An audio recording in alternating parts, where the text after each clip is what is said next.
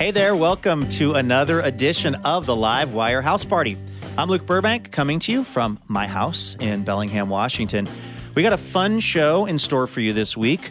Uh, my pal Chioke I'Anson is going to stop by. Um, he is like the voice of public radio. In fact, you have probably heard his voice more than any other person on public radio um, because he reads the ads, which I don't know if we're allowed to call them ads, but you get the idea. Anyway, Chioke is going to be here. Uh, we are also going to talk to investigative journalist Leah Sottile about her wildly popular and very fascinating podcast called Bundyville. Plus, we're going to hear some music from the talented and gone way too soon Justin Townes Earle. It's the Livewire House Party. Stick around, it all gets started right after this.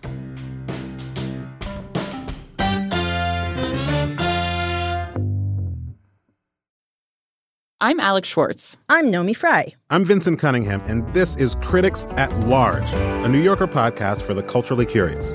Each week, we're going to talk about a big idea that's showing up across the cultural landscape, and we'll trace it through all the mediums we love books, movies, television, music, art. And I always want to talk about celebrity gossip, too. Of course. We hope you'll join us for new episodes each Thursday. Follow Critics at Large today, wherever you get podcasts.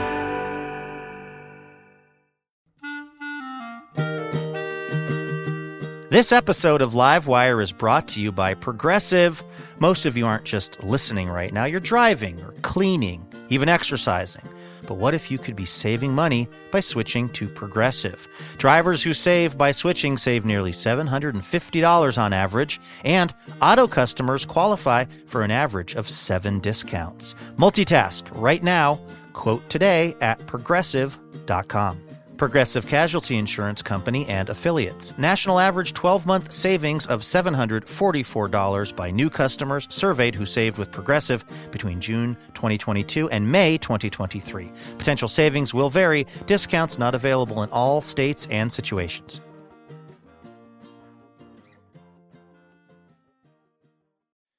Hey, Elena. Oh my goodness. It's everyone's favorite boy genius, Oh, no. Lukey Hauser, MD. Can I tell you that each weekend, as the show airs on radio stations all over the country, text messages start to roll in to my personal cell phone of my actual friends who are going like, it's just Lucas membrane question mark. I'm going to leave it to the producers of the show to tell us when this particular bit has run its course. well, it's not just a faluke. Oh my goodness gracious! All right, um, now that we're through this part of the program, which gives me a certain amount of anxiety, maybe we should uh, do the actual radio show. What do you say? yeah, why not? Hey Molly, are we recording? Well, that's affirmative, Doctor. Take it away, Elena. From PRX, it's Livewire. Recorded from our actual houses, welcome to the Livewire House Party. This week, the voice of public radio, Chioke I'Anson, and journalist Leah Sottile. I'm your announcer, Elena Passarello, and now, live and direct from a small room just off his kitchen, the host of Livewire, Luke Thank you so much, Elena Passarello. Uh, thank you, everybody, for tuning in to the Livewire House Party. Of course, we like to kick the show off uh, by uh, asking the Livewire audience a little question about their week, and then they respond via social media. This week, we asked folks, tell us about something you wish you'd been talked out of. Mm-hmm. I have to pick one of the, I don't know, hundreds, if not thousands of things in my life that fit into that exact category. You're a very impulsive person, right? Like you you often don't seek counsel before making a decision. Is that right? No, I actually actively avoid counsel before because I know that if I ask anyone if something's a good idea, they'll probably tell me no, it's not. So I just usually go for it. Um, one thing I, I, I definitely wish somebody would have talked me out of uh, when the pandemic started was I just bought huge amounts of dried beans, like in bulk. Yes. I just have bags and bags of dried beans over in the laundry room. I don't know what I thought was going to happen. They also sell canned beans that have already been like seasoned and are ready to go. You don't need to soak them in any water for any. And those are still very much available in the grocery stores. I could have just bought some beans that I could open the can and start eating. No, I went to like the biblical level. Yeah. Like beans that are weeks away from being edible. what about you? What do you what do you wish you'd been talked out of? Well, um, I'm the opposite of you. I seek so much counsel, I often end up kind of completely inactive. Paralyzed by all the feedback? Yeah, or I'm like, you know what, I'm just not going to do anything. But uh, I, you know, I really wish, not to be too serious, that somebody had talked me out of feeling conservative and kind of ashamed of my body when I was in my 20s. I was always like, oh, you know, you can't wear that bathing suit or. You need to wear the longest pair of shorts possible, which I've now learned is actually, you know, if you're a lady with thick thighs that save lives, a shorter short is actually more flattering. But it's, it was such a waste of time because I worried Yeah. too much. And also, I think I kind of looked okay. And now I kind of wish I would have, like, you know, gone a little more Megan Thee Stallion and a little less Ruth Bader Ginsburg with my. every time every time you look at a picture i mean from 10 15 years ago it's like wait what was i insecure about yeah, it's it's all fine, you know. yes i know it's like let's be nice to ourselves Yes. and let's also realize that this is probably as hot as we're ever going to be Yeah, I mean, I intend on getting hotter, but like there are certain things in the lava lamp that is my physique that are just not going to bubble back up to the top. I'm going to be one of those Yeah. hot 70 year old women Yeah. with like amazing scarf game. Maybe i'll have some like unexpected fourth act of of silver foxiness that i just i can't see coming hey what are the um what are the livewire listeners saying that they wish they might have been talked out of Uh, here's one from Mike in Ohio. Mike wishes that he had been talked out of his tattoo of a gorilla. It was my first one, he says, and I was drunk in Biloxi. they're not supposed to give you a tattoo if you're drunk and i know i know this from personal experience because the first tattoo that I, I ever got is is this star that's on my forearm Oh, i'm yeah. holding it up on zoom elena so you can kind of see yes, it Yes, beautiful red star. but part of it is not healed correctly this is because i was i don't know 20 something years old i was very nervous about how much it was going to hurt mm-hmm. i went in and signed all the paperwork sober then went back to the car and shotgunned like six beers and then my blood was too thin oh, because of having had all the beer. Oh, so it never quite healed correctly. Point being, you're they're not supposed to let you do it if you've had too many drinks. that being said, I, I see people that have a bunch of tattoos. Uh, and I kind of think, you know, I like that you just assumed that it was going to be okay. Like, there's an optimism to that because, uh, you know, a lot of people won't get a tattoo because they think, well, what if I regret it someday? I, I, I admire people that are just kind of like, you know, I don't know. I'll cross that bridge when I come to it. It's just a Give body. me another Michelob. yeah, exactly. Um, so I say to that listener, show a little self love to that gorilla tattoo. That's the theme for the show this week. Is everybody be nice to yourselves? Yeah. All right. Uh, this is, of course, the Livewire House Party. I'm Luke Burbank. That's Elena Passarello. They're in Corvallis, Oregon. Um, you know, Elena, what uh, being stuck at home during a pandemic is actually pretty good for, and that is uh, binging on a really good podcast. Oh, yeah. Like, because we got a lot of time. I'm doing a lot of yard work. I'm doing a lot of like just projects I've more or less invented for myself to have something to do. Um, and uh, a podcast that I, I binged and found just so fascinating. Uh, is actually hosted by our next guest. It's called Bundyville. Oh, yeah. Uh, Leah Sottile is the journalist and host of that show. Uh, and it has been downloaded millions of times. It was actually named one of last year's best podcasts. Mm. Um, so let's take a listen to this. This is a conversation you and I had with Leah back at the Alberta Rose Theater last year. Check this out.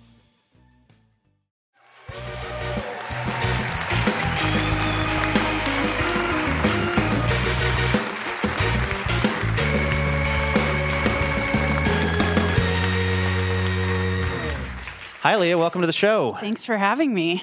I read somewhere that you described yourself as being an expert on the discontent of the rural American West. You could say that. How yeah. do you end up with that beat? Yeah, I don't know. I've, I've for a long time I've sort of specialized in covering people sort of living at the extreme edges of society. So for a long time I was a music reporter, and that just like sort of presents itself. Lots of strange, interesting people.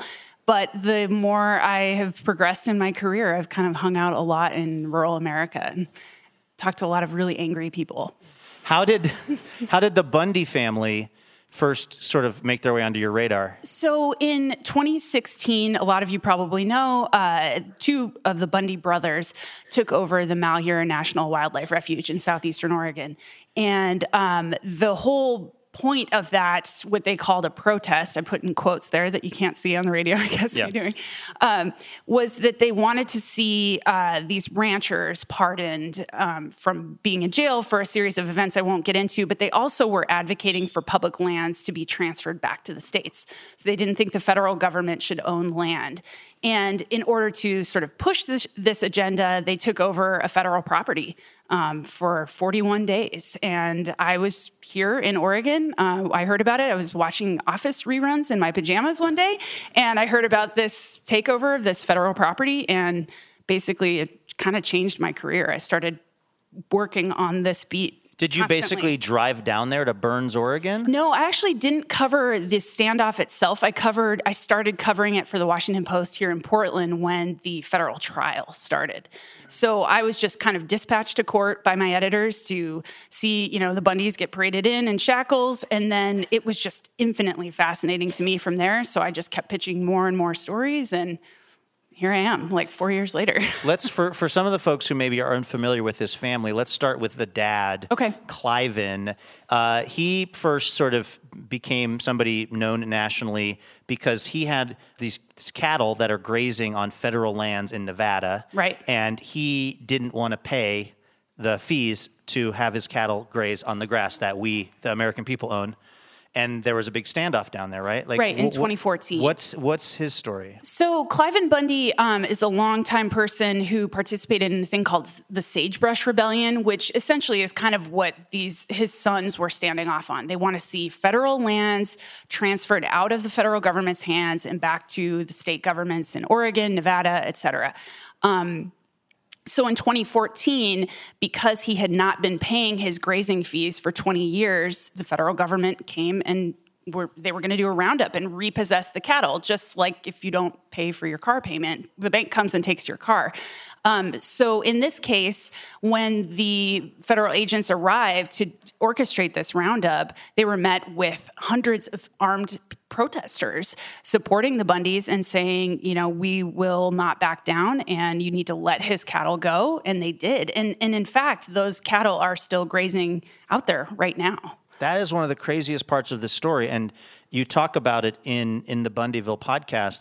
I mean, these guys are getting away with a lot of stuff that if they were not white dudes, they would not be getting away with. Like the fact that Cliven Bundy was basically the charges were dropped, right? Ultimately, Uh, no, the charges weren't dropped. So, in the case of Cliven Bundy, there was a mistrial. So, what happened was um, he and his almost all of his sons were on trial in this, you know, very very large trial in Las Vegas, and the judge threw it out because the prosecutors had failed to disclose evidence that actually made the Bundys look good. So, um, so when when the Bundys attorneys found that, they brought it forth and the judge thought that it was enough to to actually throw out the case. So the charges weren't dropped. It was a mistrial. So they walked. I guess it's just surprising that considering he was his cows were grazing on federal land, he was in arrears for like a million dollars. When the government came, he had a bunch of people with machine guns. And then the government was like, okay, good point. And the cows are still there and he's not in jail. That's just like kind of mind blowing. It certainly sends a message, and so with with the 2016 occupation here in Oregon, Which that- was his sons. Those were his sons, and they were acquitted by a jury of all charges. So, um, between an acquittal and a mistrial, it sends a message, I think, to the patriot movement that you know you can take up arms and get what you want. We're talking to Leah Sottile. The podcast that uh, she's the host of is called Bundyville. It's amazing. It's about the season one is really about this family, the Bundy family, and then season two is about all of the stuff that this patriot movement has really spawned. And one of the things that comes up in the show is speaking of Cliven Bundy not being convicted on this uh, these charges.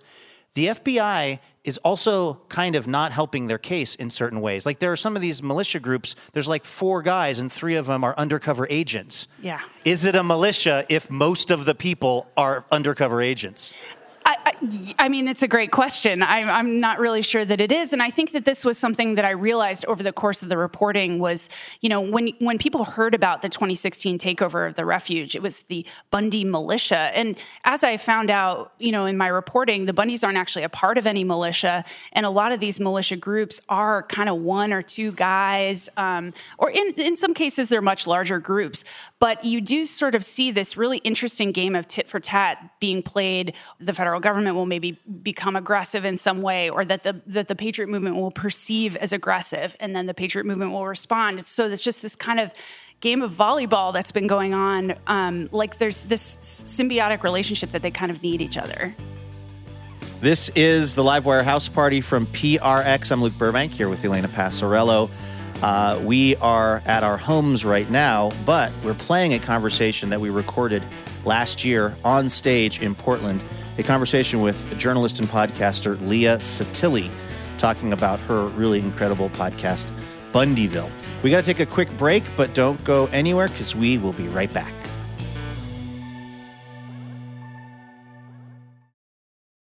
Vacations, weddings, birthdays, and reunions. Oh my, there's so much going on. Get the most out of your spring plans by stocking up on pre alcohol now. ZBiotics pre alcohol probiotic drink is the world's first genetically engineered probiotic. It was invented by PhD scientists to tackle rough mornings after drinking. Here's how it works when you drink, alcohol gets converted into a toxic byproduct in the gut. It's this byproduct, not dehydration, that's to blame for your rough next day. ZBiotics produces an enzyme to break this byproduct down. Just remember to make ZBiotics your first drink of the night, drink responsibly, and you'll feel your best tomorrow. Go to zbiotics.com slash livewire to get 15% off your first order when you use livewire at checkout.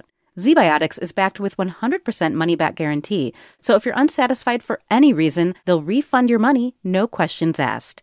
Remember to head to zbiotics.com slash livewire and use the code livewire at checkout for 15% off. Thank you to ZBiotics for sponsoring this episode and our good times.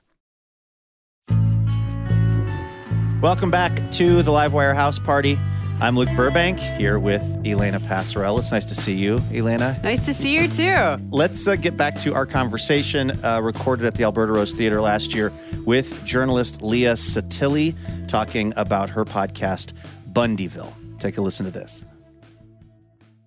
Um, the the kind of umbrella term for a lot of the people who come up in your podcast uh, is the patriot movement, and they're these folks who consider themselves to be called oath keepers, so, uh, sovereign citizens. They're all people that are deeply suspicious of the government, right? I mean, is Right. that the organizing principle for yeah, most of them? I think it's that they all sort of congeal around this idea that the federal government is, you know, uh, there's like a shadowy cabal in the background. Um, you'll hear a lot of conspiracies about like the New World Order and things like that. So they they believe that the federal government is up to something and and they don't like it.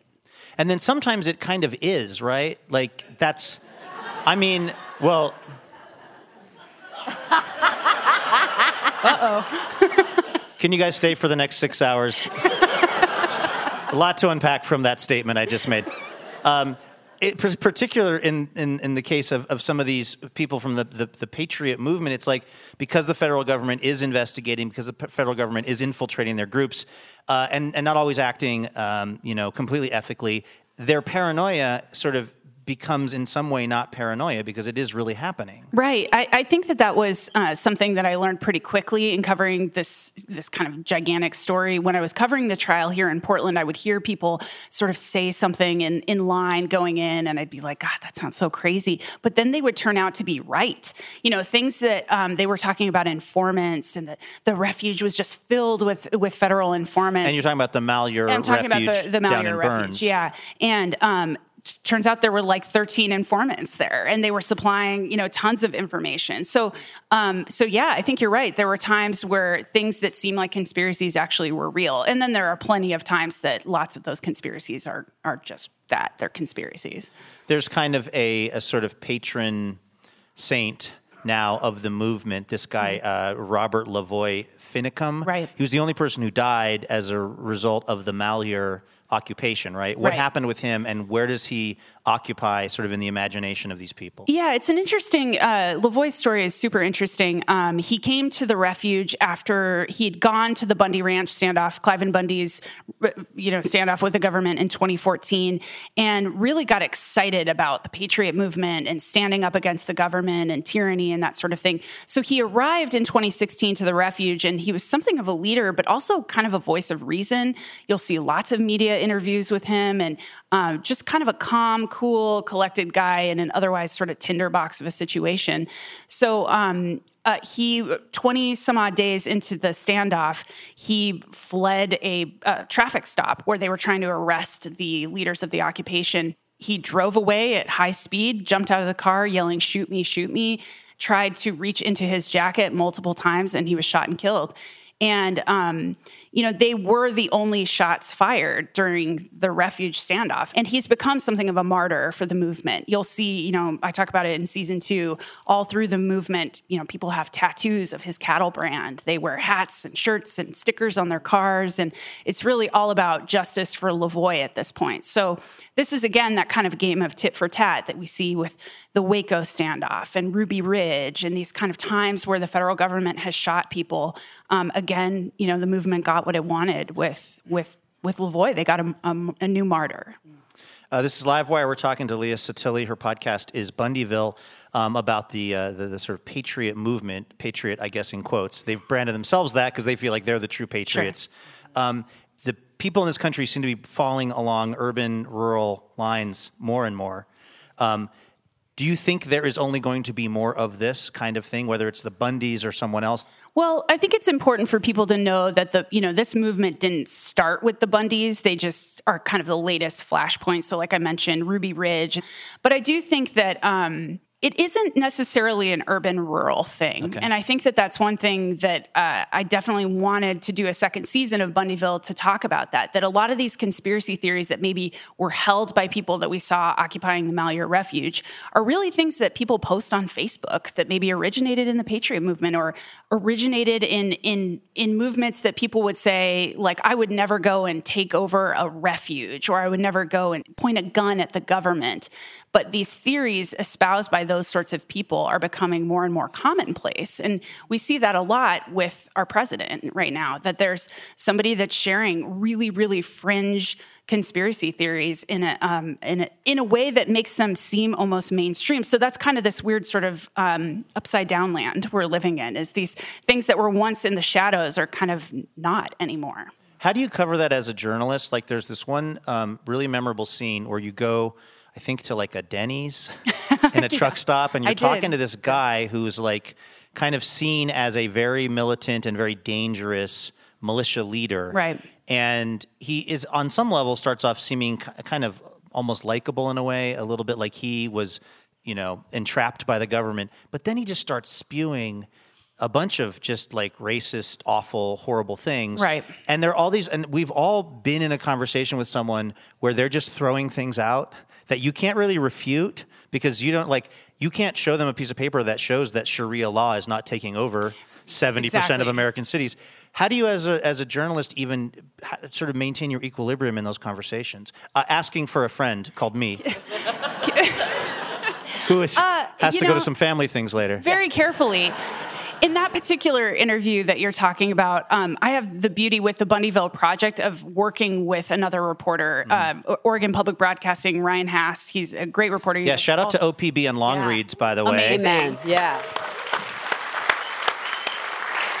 And in that particular interview, I learned pretty quickly with that interview subject, Bill Keebler, that he uh, doesn't really like women. So a lot of the things that he posts on social media are about women and that sort of thing. So when I would ask questions, he would answer Ryan. So we learned pretty quickly, I think, sort of looking at each other, that this there was a little bit of a good cop, bad cop situation that we could play. So um, Ryan started asking the questions that he would get an easier answer, or he could ask a tough question that he would get the right answer, I guess, out of, or a truthful answer. But then for me, there was a moment where he's talking about how Trump isn't going to come after militias and he's not going to come after Basically, he's patriots. fine. He would be really upset if Obama had declared martial law. Side note, that wasn't going to happen. But if Trump did it, he'd be fine with it because he's not going to come after the good guys. And so I say, you mean, do you mean he's not going to come after white people? And he did not react very well to that. But you know, all the context of that interview, which you can hear, is that's exactly what he means. So, so that was the sort of question that I was like, he already doesn't like me, so I will just ask these questions. And you know, I always say, like to my journalism students and stuff, um, you save your kicked out of the room questions for the end. You Yeah. know, so maybe that's what you guys are going to do here for me. But like, yeah, we actually we actually kind of have a doozy here, Leah. you save those for the end. So I just figured, why Yeah. save them for the end? I'll just ask him now. He doesn't already. He already. You'd already had your moons over my hammy. They'd brought the check. right, exactly. You were ready to leave that Yeah, Denny's. Yeah. So, Um, but I mean, as a rule, I think it's sort of a case by case thing. Um, you know, I've interviewed lots of people, and I kind of let people go on and on a little bit long sometimes to try and hopefully get to the answer that I'm, you know, or the question that I'm hoping to ask. Uh, you and the other folks working on this show, Bundyville, have spent a lot of time steeping in some pretty dark stuff. Right. What is your next project? Something involving ice cream, possibly puppies? It's a great, actually, a great question. I was just having a discussion about backstage that I, you know, I'm a freelancer, so I always am kind of hoping that I, you know, do something that people like enough, or that it does well, or makes a change that it begets new work. That doesn't seem to be happening all the time. Really? So I'm always. Uh, kind of not sure what I'm going to do next. You know, I know what I'm interested in. It's just a matter of getting somebody in the national media to care. And it happens to be that I write a lot of stories that take place in the West. And right now, you know, people are pretty focused on the Beltway. So, well, if only you were on a radio show that's on hundreds of stations Yeah. around the West. yeah. Hire Leah Sottile. She's amazing, and the show Bundyville is incredible. Please check out both seasons. Leah, thank you for Thank being on the show. Appreciate it.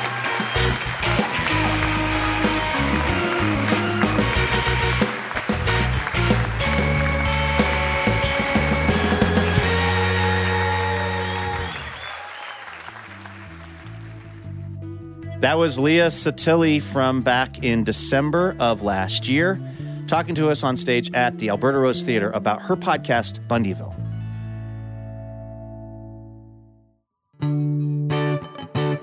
This is the Live Wire House Party. I'm Luke Burbank here with Elena Passarello.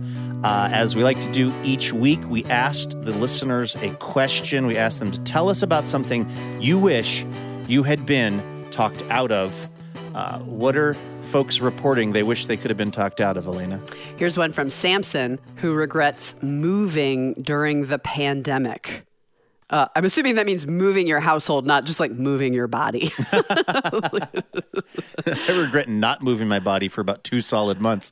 Can you imagine? Like the anxiety and stress of moving is so much for me. Like even when it shows up on my social media feed, like four years ago today, you drove three cats across the country.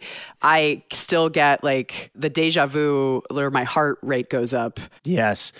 Uh, what is it about moving? I think it's that you have to, well, if you're me, confront all of the stuff that you've just been putting in boxes, like paperwork or uh, old yearbooks or I don't know, birthday cards, what have you. Moving, I just think it brings up a lot of emotion because it just it really gets to the core of how we are in the world.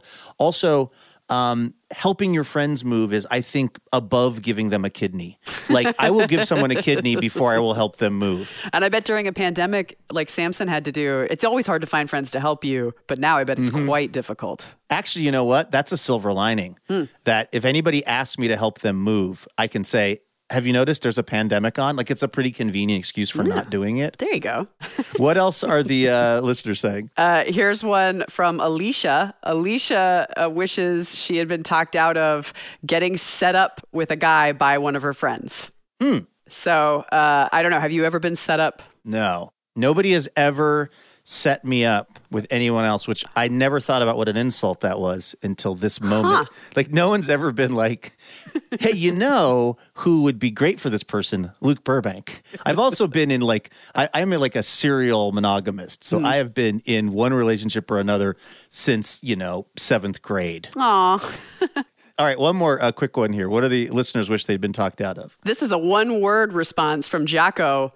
Jacko wishes that they've been talked out of college. Wow. Is it that the college itself was bad or the college experience was bad? Or is it like a like I, I have a hard time, I guess, as somebody who's been in college for the past like 22 years. And is a college professor. like, how can you write it all off? It's like writing off like the universe. I was the first person in my family that went to college. Mhm. And so I think it was actually really useful for me because Mm. I got my first job because it was a work study job at the university I went to at the radio station. Mhm. So it was very good for me. But also, I had a three year old.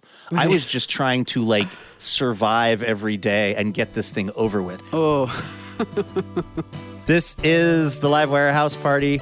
Okay, you may not recognize the name Chioke I'Anson immediately, but you will probably recognize the voice. He's this guy. This message comes from NPR sponsor Patreon, allowing creators to build real, sustainable income. Yeah, he's the he's the person that does. I think we call it the underwriting in public radio because we're classy like that. We don't do ads, but he is the voice of a lot of the underwriting on public radio. Uh, and when he's not doing that, he is a motorcycle enthusiast. He's a philosopher. Uh, he teaches African American studies at Virginia Commonwealth University. And he was nice enough to travel all the way across the country last year to come from Virginia out to Portland to hang out with us at the Alberta Rose Theater. So take a listen to this.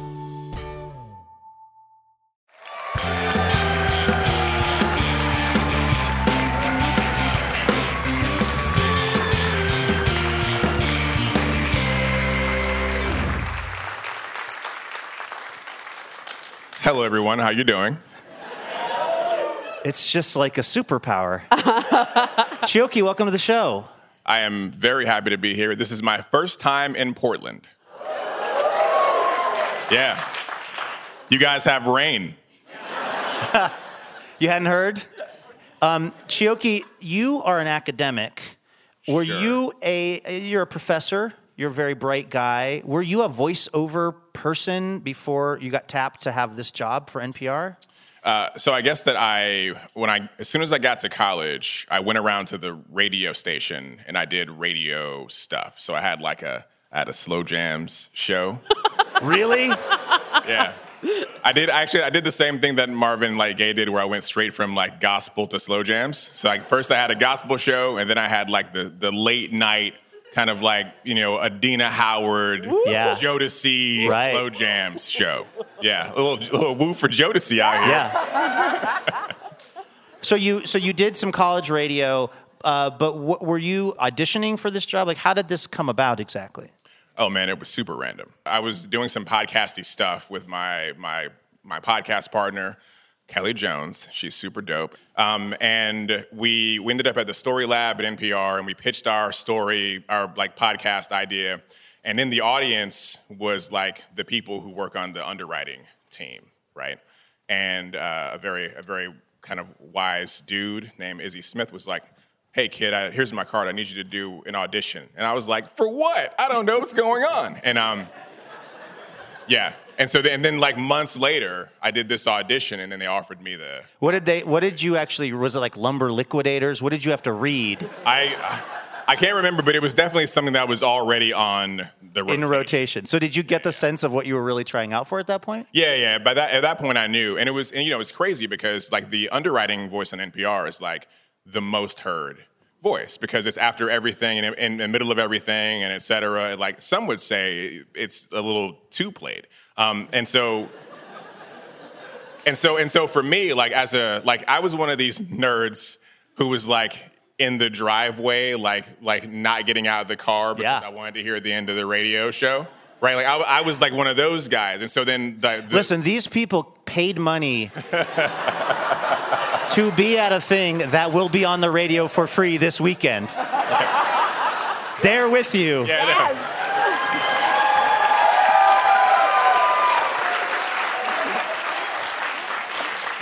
You all are ridiculous. Yeah. So, and you were yeah. really into public radio. I was, I, I'm, I'm, I was and am really into public radio, and so then uh, to have this this gig, it's it's it's strange and surreal because the the way that I used to know it was NPR was when I would hear like the underwriting guy come on, right? And so it's very strange and kind of humbling to be a part of now the underwriting team. Do you ever get voice recognized? Does somebody ever hear your voice and go, oh, I know you? I do, but it's only ever in close proximity to people like these people over here. like public radio fans. Yeah. Right? There are some hot zips for that. Some target rich environments where like you you know like if you're in a used bookstore. Yeah. Yeah, yeah, Probably yeah. they might Or, or the or the Chase Bank Auditorium in downtown Chicago. Speaking of which, Right? Okay, speaking of which, Chioke, you and I met uh, for the first time because uh, you were filling in like at the total last minute for Bill Kurtis as the announcer on Wait, Wait, Don't Tell Me. And you did such a good job. It was incredible. But like, were you nervous? You seemed pretty chill. I mean, I was as nervous as a human could be. Really? Yeah. I mean, first off, just just to, to be clear, I was I had been harassing anyone I knew that had worked for Wait Wait for like months. Like, hey, you know what you should do is uh, let me on the show. Okay? now, to be clear, I never thought this would happen. It was it was a joke to me. Um, but then uh, one night, I was like in my pajamas going to sleep, and I got a call from Ian Chillag, the executive producer of Wait Wait. He was like, "Hey man, uh, so uh, do you wanna?" And I was like, "When?" And he was like, "Tomorrow." So yeah, I was like, I was totally, totally shook. Like, I mean, you know, Yeah. for me to step in for, oh, I don't know. You know what I'm saying? Like Bill Kurtis, who who like stepped in after Carl Kasell, like, Yeah. oh yeah, sure. Like throw old Chioke in the mix. Um, we're talking to Chioke I'Anson. He is one of the voices of NPR underwriting, but let's be honest, the best one. Um, a lot of people, uh, you know, hate the sound of their own voice, or if you hear, you know, a message you left on someone's answering machine, which it's not the 90s, so I guess that doesn't happen anymore. But I, I will even say, to the degree that I will occasionally catch my voice on the radio unexpectedly, it is horrifying. You're on NPR five times every hour, 24 hours a day. Are, are you used to it yet?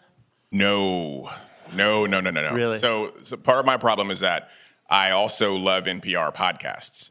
and so uh, I'll put on like a podcast and be like listening very intently, you know, you know what I'm saying? Yeah. And then, you know, now they don't even say after the break, well, they just like stop and then the underwriting plays. And so then I'll be thinking about the story and then suddenly hear myself selling me.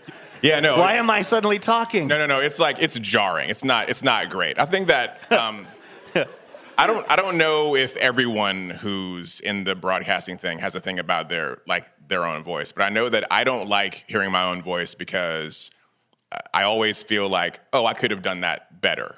And so then, so then, therefore, what I'm hearing is just like a record of my failure. Yeah, you know I mean, yeah. I am. Get out of my brain, Chioke.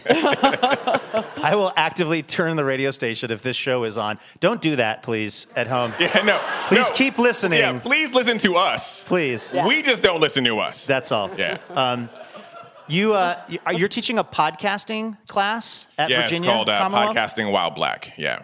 Okay. Yeah. Once again, Africana studies is itself a kind of methodology that takes into account the works of the African diaspora, right? Like it's a thing that anybody can study. It's a thing that probably some of y'all should be studying. Yeah. Um, and, Yeah. you know, that whole thing, right? Um, yeah, but the. What are the particular challenges or the things that you're trying to teach these students about podcasting while black? Well, the basic conceit of the class is not really about the podcasting itself, but is about like methods of explaining yourself. And so what I say is that, okay, well, here are these thinkers from the African diaspora, like, and we use Martin Luther King, Frederick Douglass, and Audre Lorde. And we say, let's examine the way that they explain things. Let's examine the way that they structure their speeches and their papers. And then you can mirror that structure in your own kind of podcast pilot. So it's a so it's a the the core is a studying of, of rhetoric, and then around that is all the technical stuff that goes into producing a podcast. Everyone who doesn't have a podcast thinks it's mad easy to have a podcast. Yeah. And you just go in and you just hit record, and then you just like talk about the stuff that you like and all that. And so then the first day of class, I'm like, that sucks.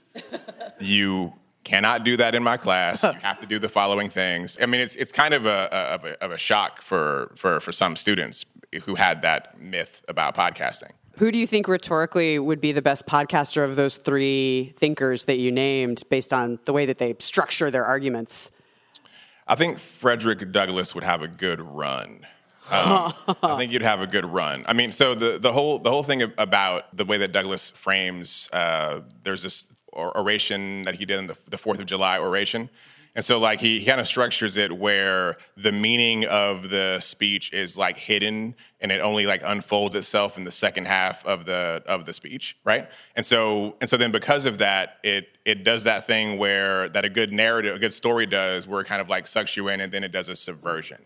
And so that in its, of itself is a good kind of explanatory method, especially if you're worried about perhaps winning the crowd to your side or, or, or that kind of thing. You see what I mean? Yeah. Yeah, yeah. yeah. Okay. I like what you're doing too with having someone that's not of your generation or their generation, like Frederick Douglass or Audre Lorde, and having a, a, a younger person look at someone generations ago and finding themselves in the way that they structure arguments because that's got to teach you too right about the way that they're breaking apart the world you know? Yeah yeah i mean well look there's a kind of you know universalism in in the, in the classic texts right? Like there's a reason that really old stories still appeal to us and there are methodologies for thinking that were laid out by people thousands of years ago right. that are still working quite strong and so then the, the, the task then for us as as people of modernity is to sift through the past and try and figure out what remains useful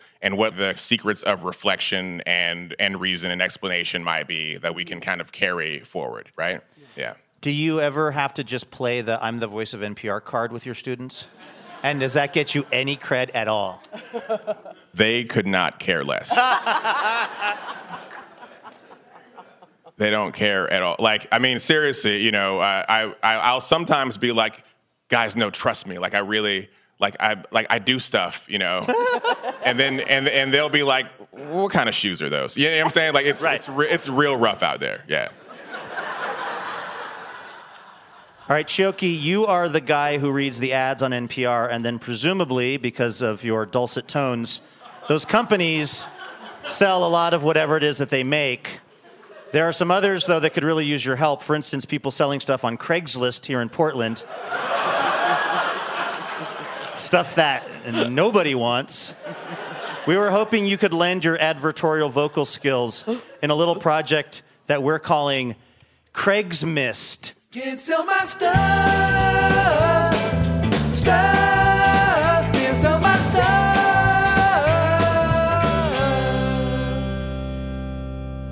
Livewire House Band, everybody.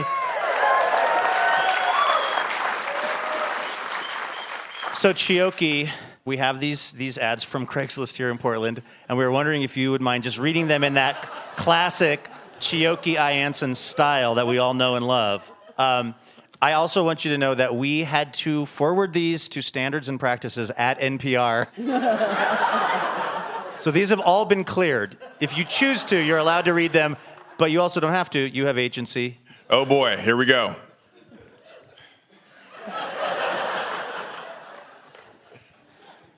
Extremely used dog bed, $10. dog has definitely broken this in, but it's still totally good. Are there stains? Yes. Smells? Very much so. Will your dog notice? Maybe. Priced to move. Bring some gloves. There you go.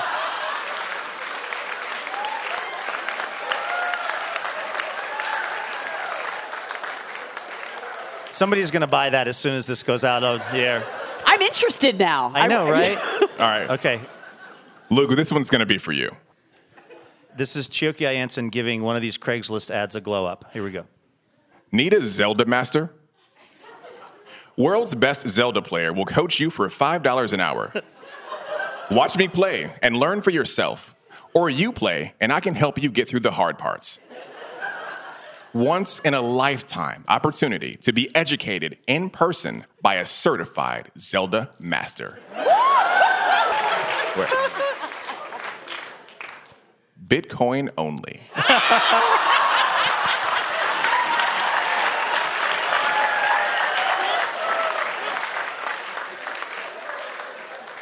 I think we have time for we have time for one more. I'll let you choose between free brunch you in and someone who's selling a human-sized hamster wheel. Unbelievable. But we need you guys. You guys, right. we need complete silence while this is happening so the people selling this stuff can use the tape. Yeah. Human sized hamster wheel. Pretty sure it can support a human up to 200 pounds. Have not actually tested it out. Full disclosure, we were very high when we thought this up and built it. Also available 50 pounds of shredded newspaper. I mean, what can't this guy class up? Chioke I'Anson, everybody.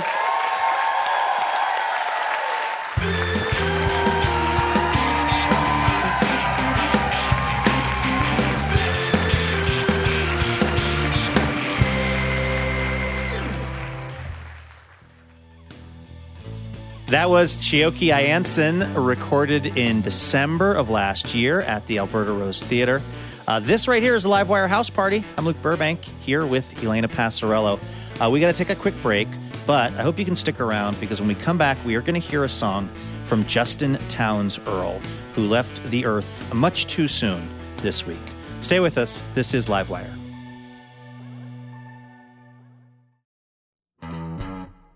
Hey, special thanks this episode to Zach Bonsall of Portland, Oregon, and Carrie Bouchard of Fort Worth, Texas. Zach and Carrie are part of the Livewire member community, and they generously support the show with a donation each month, which we very much appreciate. It's a big part of how we are able to do this program. So, Zach and Carrie, here is the finest applause that 5.99 can buy you by way of my little sound effect machine. Uh, really and truly, though, thank you so much for helping keep the show going. Livewire is thrilled to be partnering with Portland's own Portal Tea this season, formerly known as Tea Chai Tay. Portal Tea is the premier tea company in the Pacific Northwest. and They make one of a kind, handcrafted tea blends like cinnamon churro chai and blueberry cream Earl Grey. Use the code LIVEWIRE, all lowercase, for 20% off at portaltea.co.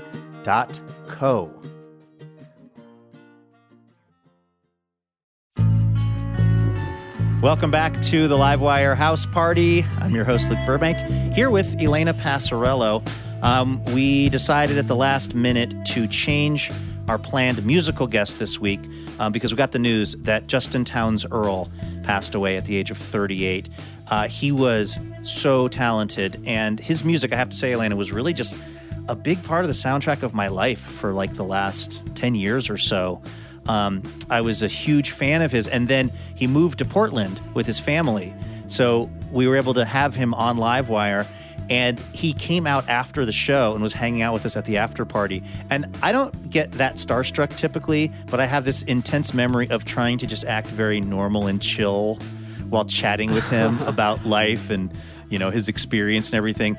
Um, he was really warm and friendly and vulnerable um, in person when you met him, and I think that's what kind of made his music so great too.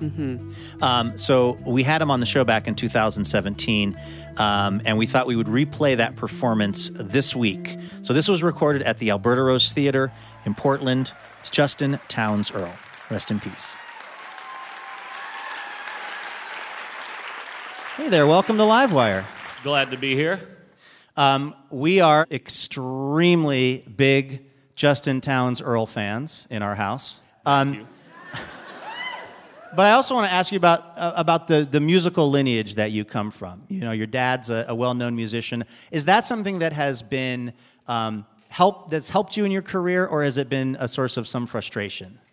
Um, I, I think personally it's helped me in my career.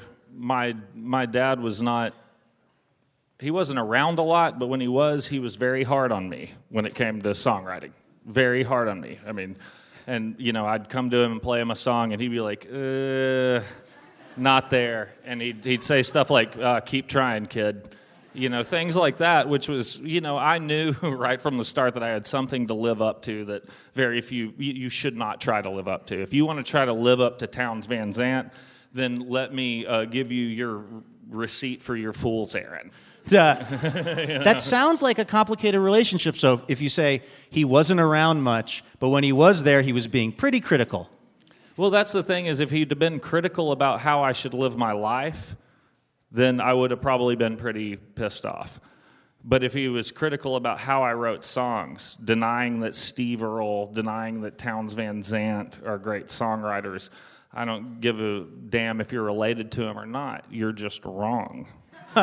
and and thinking that you're going to live up to him, think and thinking that you're going to write the great American folk song. Guy Clark and my dad told me the same thing. Stop trying to write the great American folk song, and you'll write good songs. How old were you when you got that advice? 13. That's an early education. Um, what song are you going to play here? Maybe a moment, I think.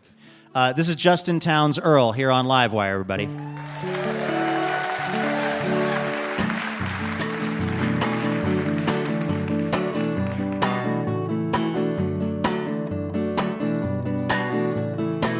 Get in the car front with me. No, there's nothing to do around here during the weekend, so we're going to Memphis to get out of town. Going to Memphis to mess around. I've got a bottle of Thunderbird in the trunk. And I know a place if there's anything you want. This old man runs a store, he'll sell anything to anyone. But I don't know what time he closes up. And so think about it, but baby, don't take too much time. Maybe only a moment, but maybe time of your life. Boys might look rough, but they're not tough to me and you. Though they can be crude. Like the girl Leslie's going on about. He just said she's got a pretty mouth. So you see now what I'm dealing with. And how's the old saying going with friends like this? Don't worry, we all gotta be back by morning time. Maybe only a moment, maybe the time of your life.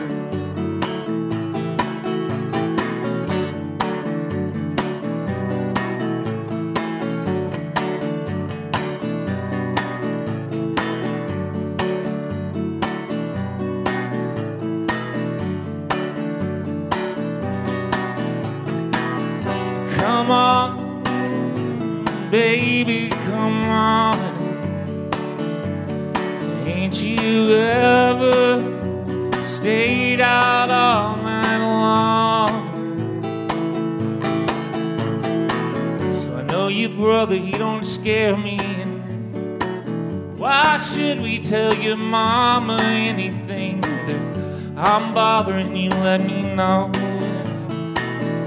Ain't we damn near grown? And maybe it's Tuesday, maybe it's damn near midnight. Maybe only a moment, but maybe time of your life. Only a moment, maybe the time of your life.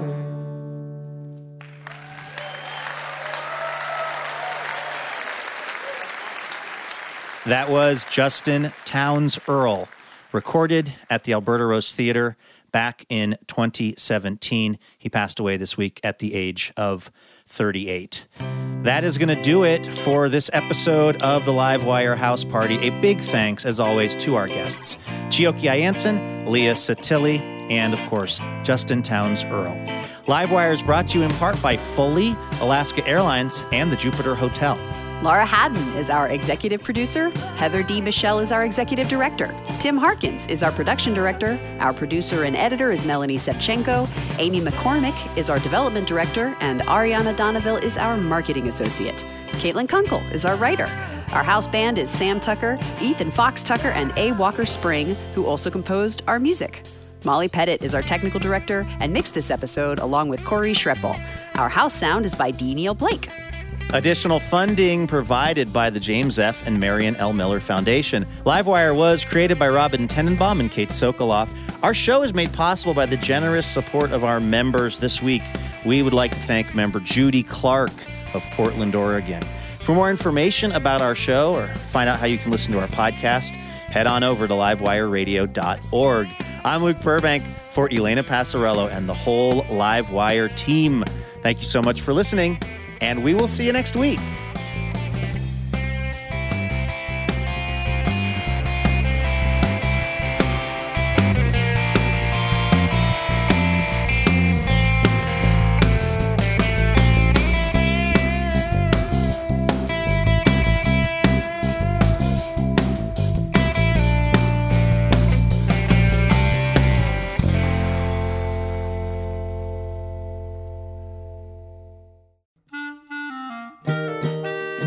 Wouldn't it be amazing to have a piping hot episode of Livewire delivered right to your heart and ears each week? Well, guess what? That can happen when you subscribe to the Livewire podcast feed, and you'll get the joy of surprising conversation every week. So go ahead and do it. It's super easy. You click on the button at the top of your podcast app, and bam, you are Livewire subscribed. And if you're still, you know, feeling the love, if you're enjoying the show, hey, maybe you could hook us up and uh, leave us a quick review. That'll help more people find out about Livewire. And thank you.